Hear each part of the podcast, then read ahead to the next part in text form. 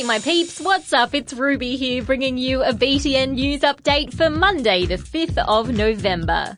First up, the votes are in, and the little French territory in the South Pacific called New Caledonia, or Nouvelle Calédonie to its residents, has just voted to stay part of France. But hold on, how did New Caledonia become part of France in the first place? It's a long way away. Well, it's not so different to Australia's story actually. Back in the mid 19th century, New Caledonia became a French penal colony. Basically, a place where French prisoners were sent so they could be far away from the rest of the French population. These days, it's a pretty wealthy country, but there's a lot of inequality as well. The Kanaks are New Caledonia's indigenous people, and they faced a lot of discrimination. They've been leading the push for New Caledonia to break away from France and become a country in its own right. In the end, the result was a lot closer than many people expected. 56.4% of voters said no to independence. But it's not necessarily the end of the story. Over the next four years, two more referendums are planned on this very same issue.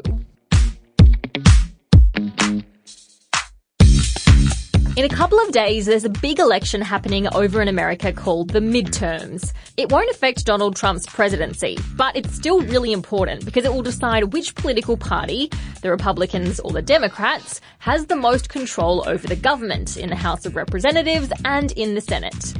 The thing is, in America, voting isn't compulsory. And because this isn't one of the quote unquote big elections, nowhere near as many people turn out to vote.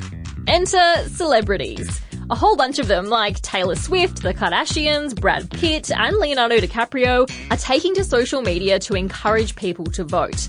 And some of them are also telling their fans who to vote for.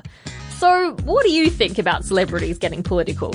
I feel like a lot of people currently in the society are like, oh, voting's not that important, you know. But if celebrities or people they like will speak out about it and say, no, it's very important, you need to do it because it can decide your country's fate, it definitely will make more people want to vote, I believe. If a celebrity um, shared their voting opinions, I think I'd be a bit um, affected, a bit influenced.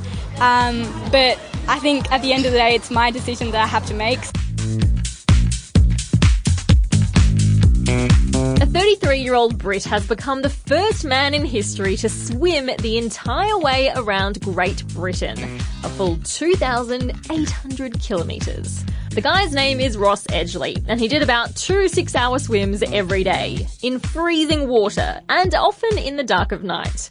All up, it took him 157 days. Highs are so high, but the lows are so low. Like um, Scotland is, is, probably the best example. Just amazing. The scenery stunning, um, but it's also very humbling. Just getting slapped in the face by jellyfish every single day. He also posted some seriously gross pictures of his feet, which turned a bright blotchy purple. And if you think that's gross, how about the fact that he woke up with bits of his own tongue on the pillow next to him because it had disintegrated inside his mouth? Humans are clearly not designed to spend that much time in salt water.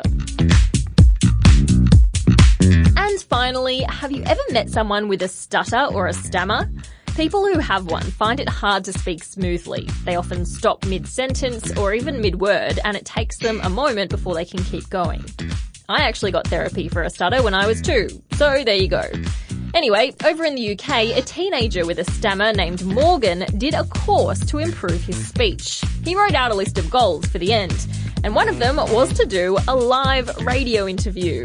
Sure enough, he did just that. Morgan Hooper. He's 17 years of age. He's here with his dad, Craig. Thank you both very much for coming Thank in. you for having me. So basically, you set yourself challenges now just to see how far you can push yourself. so coming on here is one of them. Your stammer shouldn't hold you back. It doesn't need to hold you back.